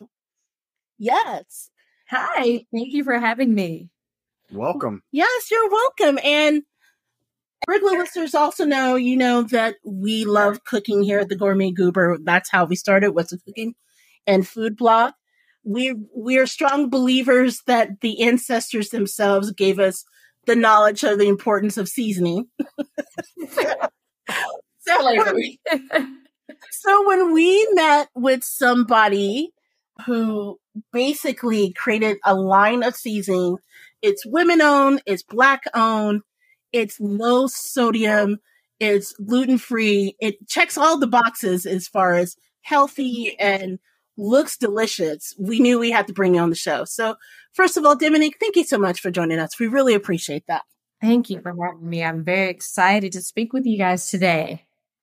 Well, for our listeners out there who may be new to your product, can you share a little bit about your background? I know that you have a following on Instagram and on TikTok. So those who, and by the way, just as a side note, people, if you wanted to follow her after the interview, we'll also put her social media platform links on our show notes as well. So you can get some of this love. As long also the website. Yes, also the website as well, so you can get a hookup. But tell me a little bit about your background and your love of cooking and what led you to this business idea.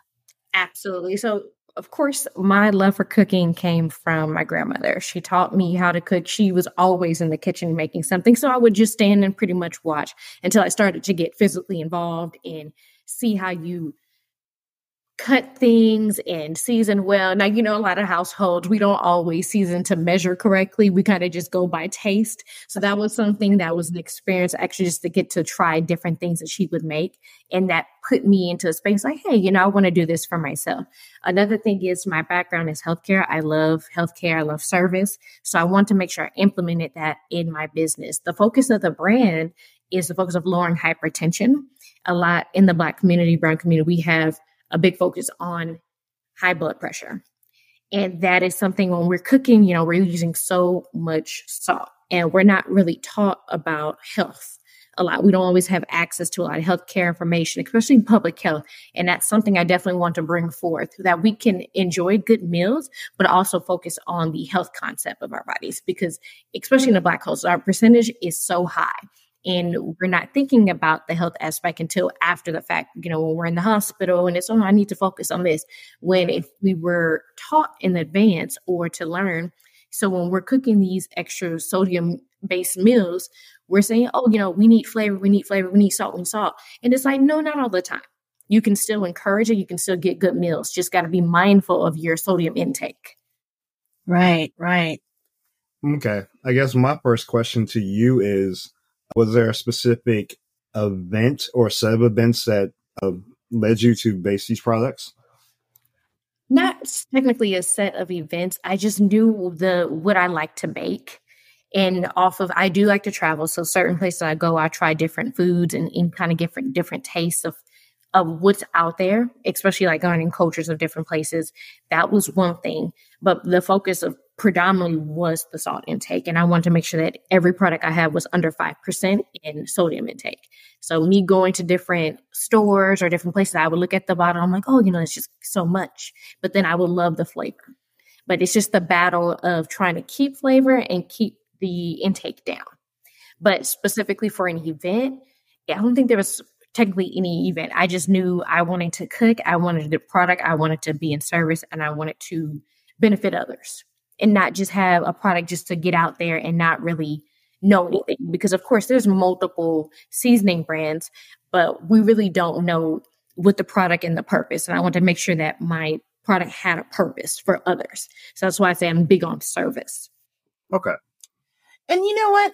I really like the fact that you're focusing so much on the sodium intake. That's something that i know that i'm mindful of and you're right. In our community, there's so much in our community collectively that contributes to hypertension, but certainly salt intake is one of them. And just the idea of having it, I, I believe you said like your target is less than 5%? Yes, ma'am. Wow, that is really amazing. So, 5%. So, talk me through the process because the thing I really like about your seasoning brand is the fact that there's such a range from um, your barbecue seasoning, you have a Cajun one, which I have to admit I can't wait to get my hands on because listeners to the show knows I love my Cajun cooking. I have that as a background in my family. I'm known for my gumbo. Don't say anything. Oh. Yes, Big Daddy, I'm making gumbo for you. we we have a joke because if you know gumbo, you know that gumbo's not something that's easy to make. It takes a while, right? It takes a while. Yes, you have to perfect it. And so I jokingly tell my husband that, you know, when he asks for him, like, is this a gumbo worthy event? Is this worth the time and effort to even put in to make this? Exactly. So when I saw your Cajun season, I was like, ooh, I gotta try that. Yes, you're gonna love it. But anyway, how did you choose the flavors? I was just wondering because you have everything from sweet to savory in this line. Taste testing, consistent taste testing. So when I say you know I like to travel, so I let, definitely love going to Louisiana, New Orleans, and they had you know a seasoning store. So I would go in, try their flavors. I'm like, oh, this is so good. And of course, when you're trying different restaurants in a city known for cooking, like you just wanted to make sure you you're at the same level as theirs if not better because you can't just call everything occasion and it does not do what it should so when you try, the best thing is, of course, is me going different places and learning different products because you can get occasion seasoning off the shelf and it doesn't have that flavor, that kick that you need. So that was a really good focus in in terms of making that occasion seasoning. And I do a lot of taste testing. So it, it, it could be sometimes where it's a hit and miss a lot of times and I didn't want it to be the same Cajun season that you can get. I definitely want it to have like a little spark to it. So it's kind of how like the process goes doing a lot of taste testing. Okay. Well, let me ask like do you have aside from yourself, do you have a certain person or a set of people that you use as taste testers? Are you volunteering? you know, like, like, a group of people that you're like, okay, the, if they know what they like.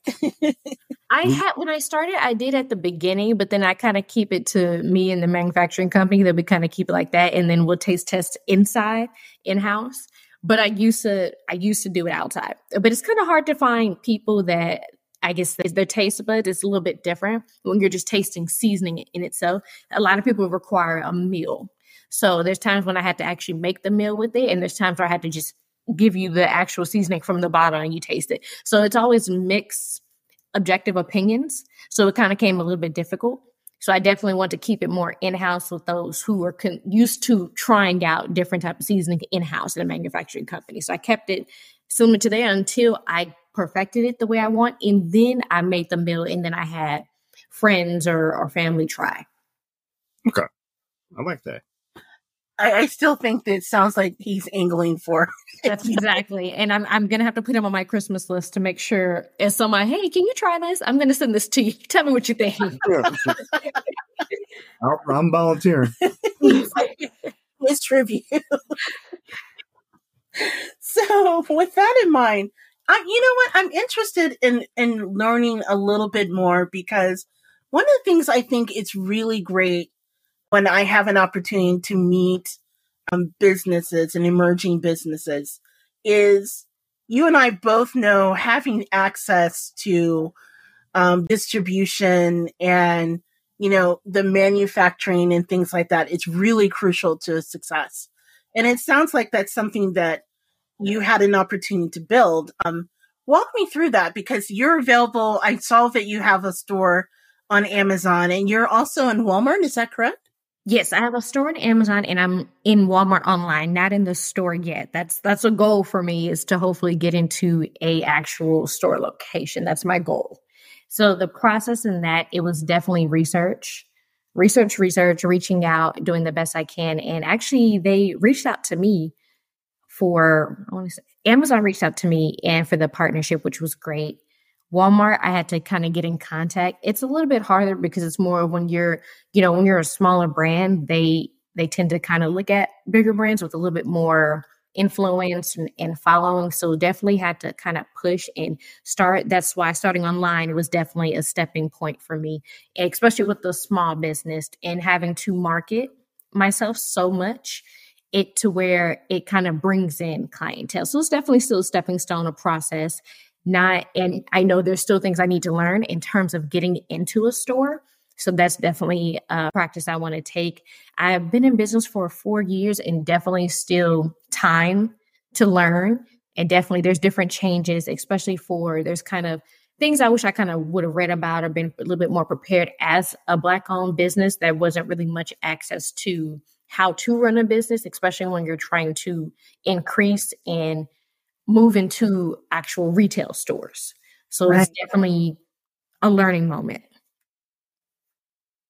That's really impressive though. And it I know that you heavily leveraged your presence online on TikTok and on Instagram to really get you in front of your potential customers.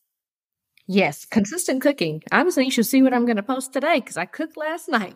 So you'll definitely be expecting something great. But definitely, social media played a major impact into my business and visually, of course, because of course you you know you can't tr- try everything via TV or you know you, what you see on the internet. So definitely visual representation was the best thing. And I notice a lot of times, a lot of people really don't really care for recipe predominantly much like that.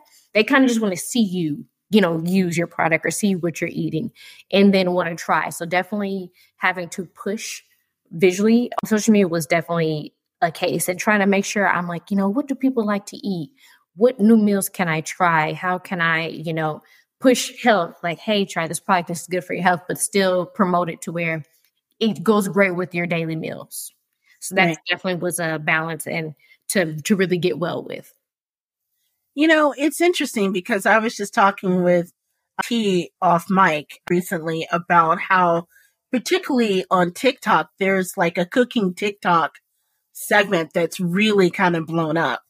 So, did you see that that really helped propel you forward in getting companies like Amazon to reach out to you? Prior to that, no, honestly, I got I just kind of got a little bit better at TikTok. I had the partnerships before TikTok, but this definitely increased. It definitely advanced me a little bit better for the sake of visual.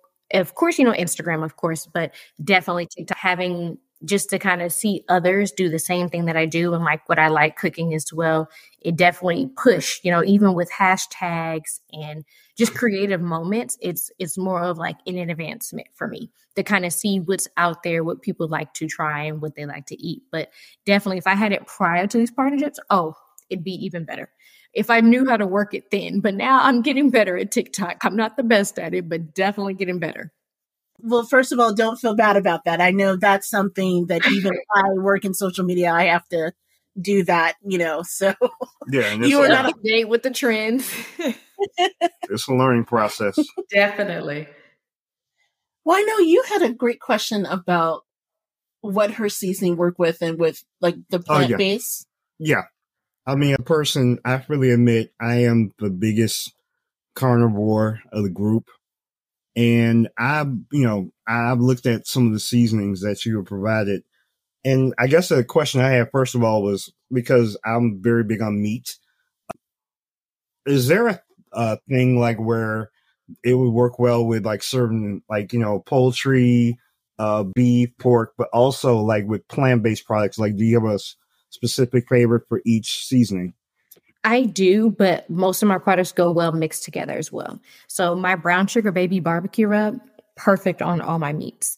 I actually made ribs like two weeks ago, perfection. And I used and I mixed the sweet dust, I cinnamon sugar sweet dust with the brown sugar baby barbecue rub to kind of get that that sweet savory mix. 'Cause I know you know with a lot of ribs, a lot of people do brown sugar by itself. Sometimes people don't, and I like that that mixture with my citrus seafood seasoning.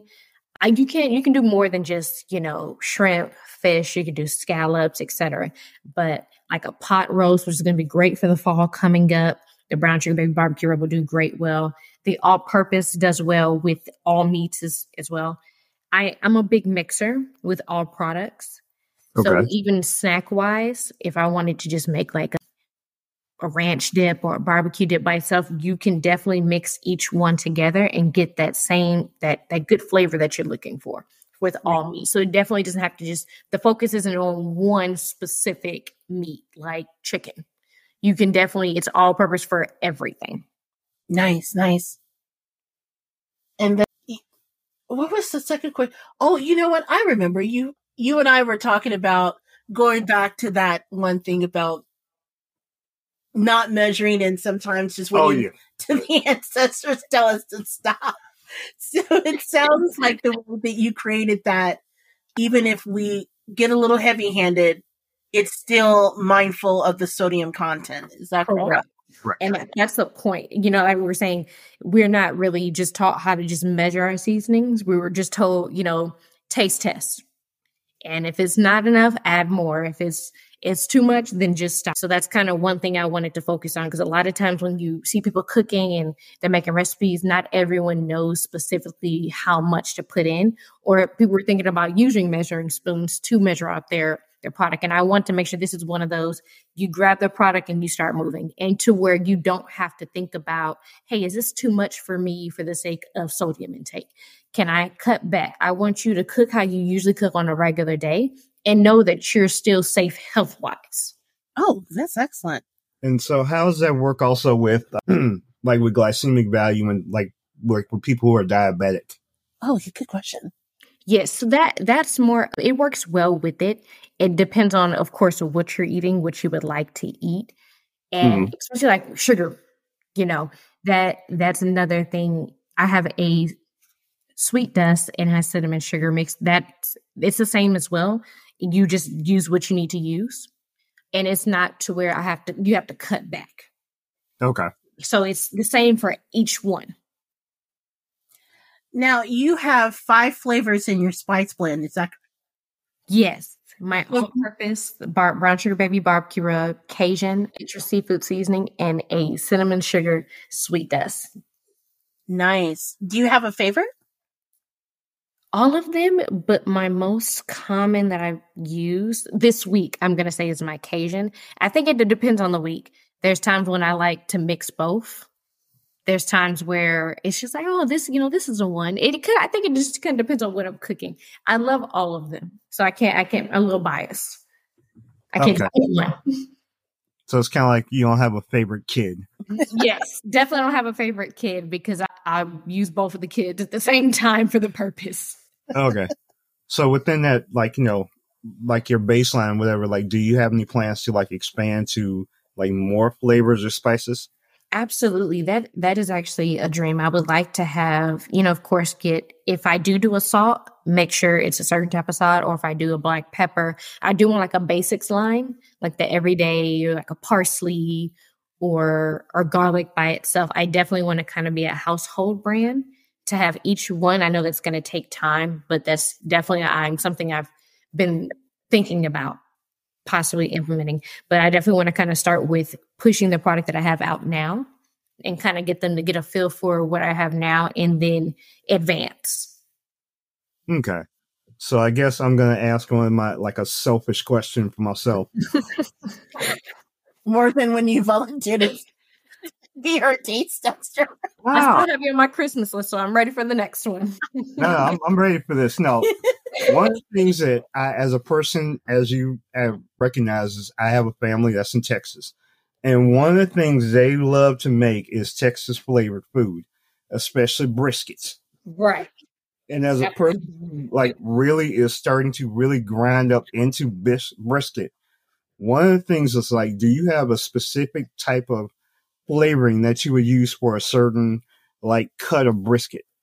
I would mix the brown sugar baby and the all purpose Okay. for brisket.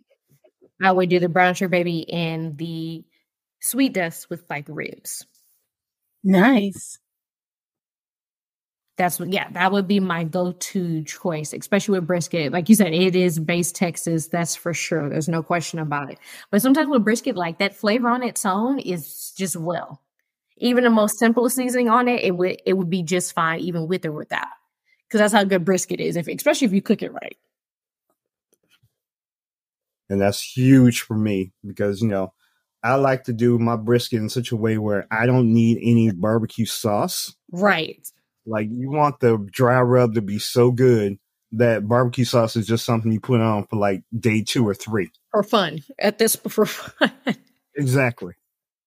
That's when you're pulling out the bread and you just want to just add a little meat to it for a sandwich. But the first day you're eating it straight out. No bread, no nothing, not even a pickle. Just brisket. And trust me, he takes his brisket seriously. So. oh, see, now you gotta send some to me. I need to be on the Christmas list. You you know how to ship and dry food with dry ice? I will test it. I'll put it in the work. So one thing I do want to make sure that we touch base on is that you are really focused on not only producing a product, but a product with a purpose. And I know that you have a partnership with No Kid Hungry. Can you tell us more about that? technically not a partnership partnership i can't really say that definitely i'm raising funds for them that's for sure i started three months ago and that's something so big on service i would like to have my own nonprofit one day that is a dream of mine and i want to make sure that with with access to food which a lot of people don't have access the purpose of that was to you know feed kids and that was one of the things i want to make sure i implement so of course me loving cooking and me focusing on health aspects, there are children who lack meals daily that we're not aware of. So that was something that was close to my heart that I wanted to be a part of. So I definitely raise funds for them as much as I can. I definitely want to get active in other nonprofits as possible to kind of give back. And that would be something to, to make aware of. a lot of times you don't know about these companies or these nonprofits that are transpiring. So it's definitely to, as a small business, to a stepping stone is to start there. A lot of people feel like, you know, I'm a small business. I'm, you know, I'm only making a little bit. And it's just like, just a little bit does enough.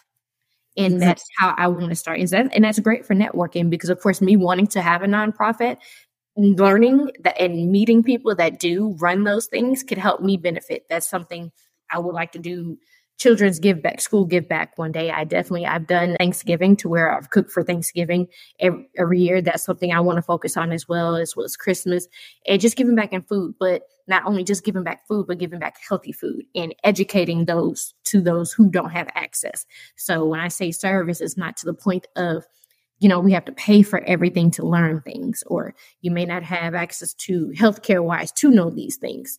I want to do my best to give it genuinely free or just give back an, as as a whole and be the person that can speak out for a small business and say hey we can't do something whether it be financially or just just service alone just your time.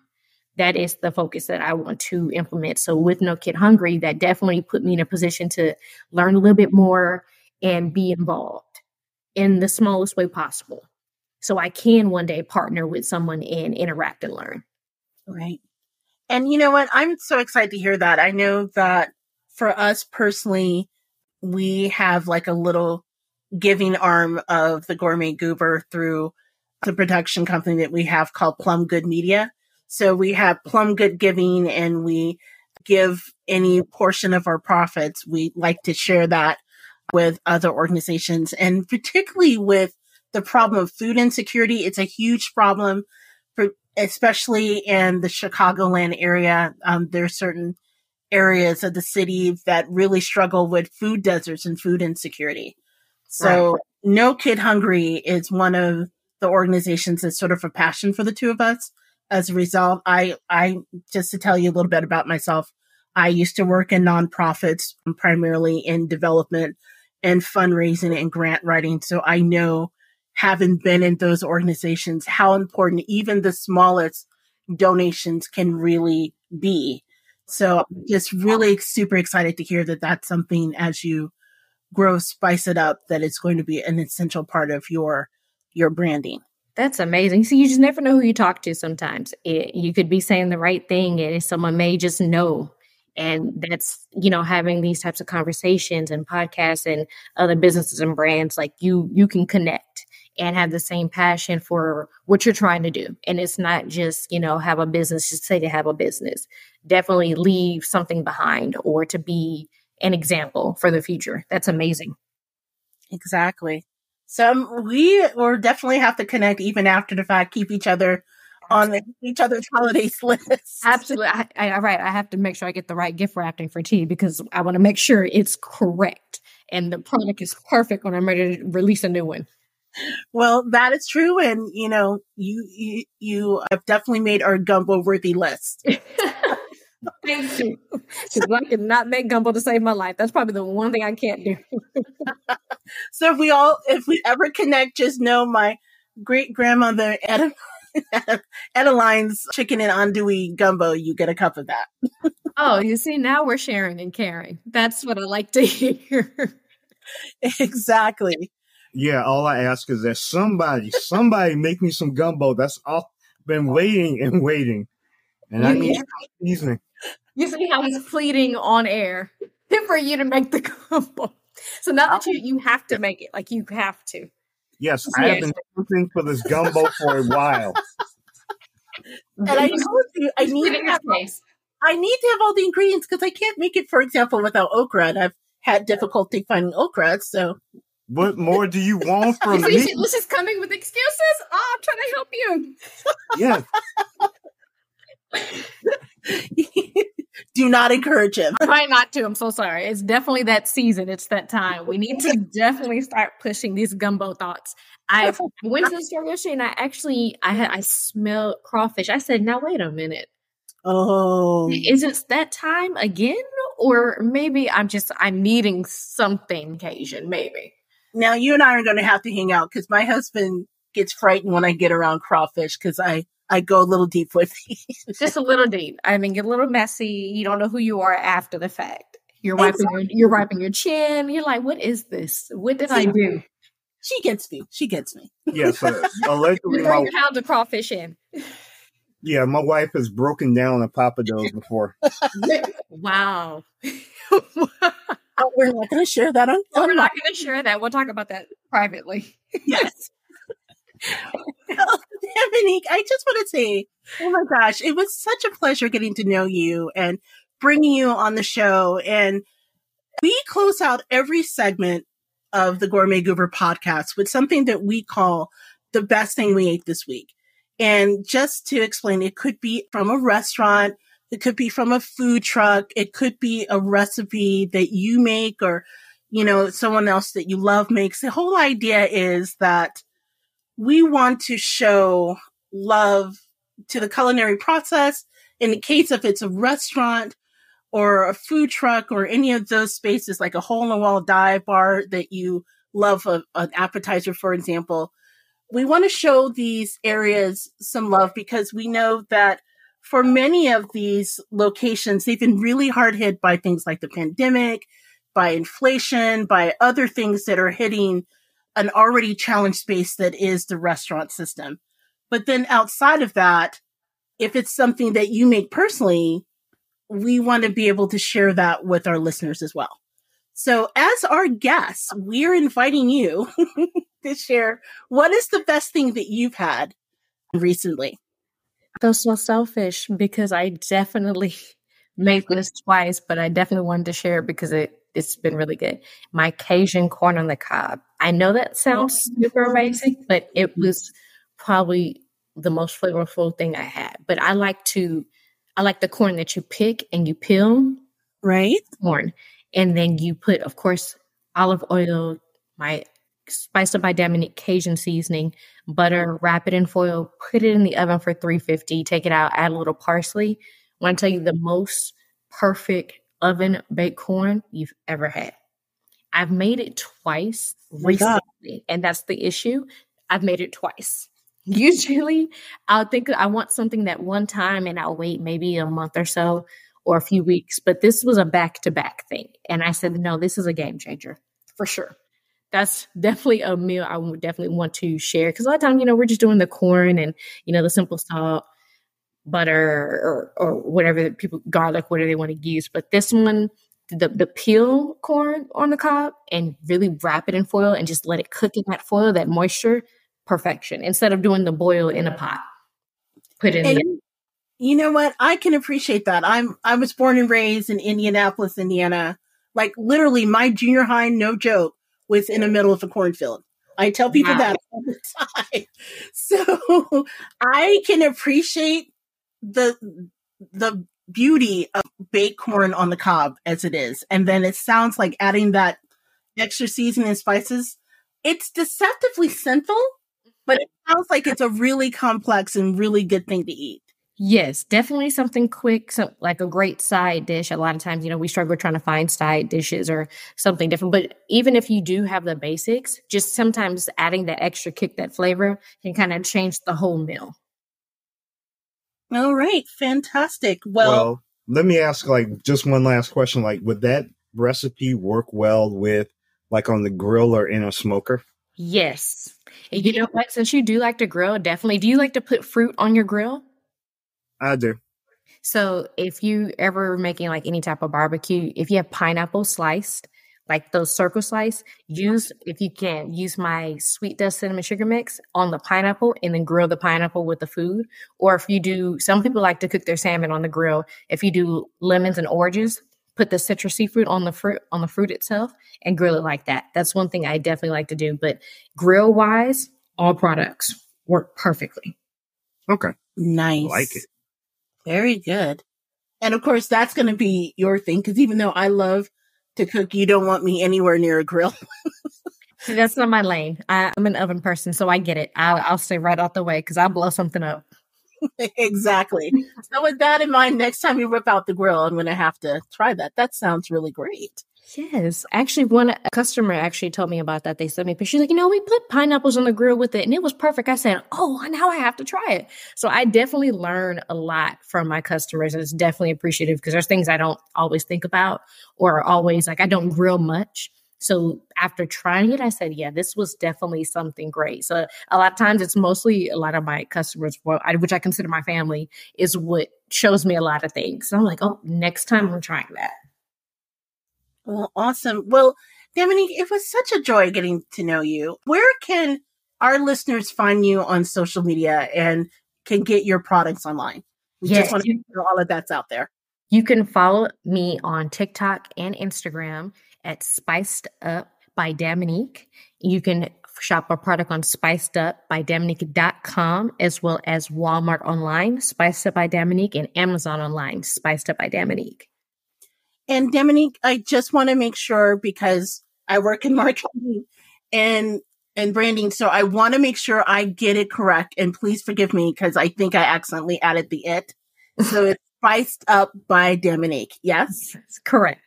Okay, great. And I just want to thank you for joining us on the show, and certainly thank you for giving me that grace and making sure that I get it right because we want you to be as blessed with new list, new listeners, new followers, new customers. Um, so that way you can live your purpose not only with your business, but certainly with your plan of giving as well.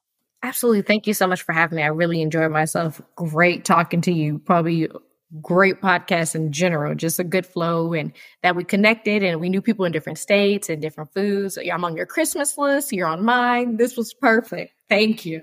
In fact, every one of our listener or every one of our interviewees, we usually send them like a little thank you packet as a way of, you know, thanking them for gracing us on the show. So I'm not saying that there might be a gumbo worthy mug coming your way, but there might be one coming your way. I'm coughing on the inside. Just just so you know, the answer is yes. So, on the inside, I'm like, yes, thank you. okay, well, you guys, you you heard it here. Check it out. Spice Up by Daminique. Definitely get that, and we will be looking forward to meeting with you. In the meantime, I'm JJ Outlaw. Hi, I'm T Outlaw again. You can find me on Twitter as of right now, because as we talked about, Twitter's kind of a dumpster fire. But you can follow me. I'm at JJ Outlaw. I'm at Gourmet Goober on Instagram. T Outlaw, where can they find you as we wrap it up? Once again on Twitter slash X, I am just T Outlaw, and on Instagram at T Outlaw Josie Wells. You can always find back recipes, and we're sharing that recipe, by the way, on our website. So Perfect. It's just so you know, you can go to the gourmetgoober.com, get the recipe on that spice corn. In fact, you know what? When we make it, I think I'm going to like post pictures and make sure we put on Instagram and tag you so that you can know how it comes out. Cause now it's like the perfect time to get the corn. Exactly. Actually, I have a video on TikTok, so it'd be easier so you can visually see it. Yes. Okay. Well, we will have that link then. And of course, you guys can always um, check it out if you want your own goober. I'm sorry, gumbo worthy. I can't gumbo worthy mug. You can get that at gooberswag.com. In the meantime, for JJ, Daminique, and I, thanks for listening. And to next time, happy eating.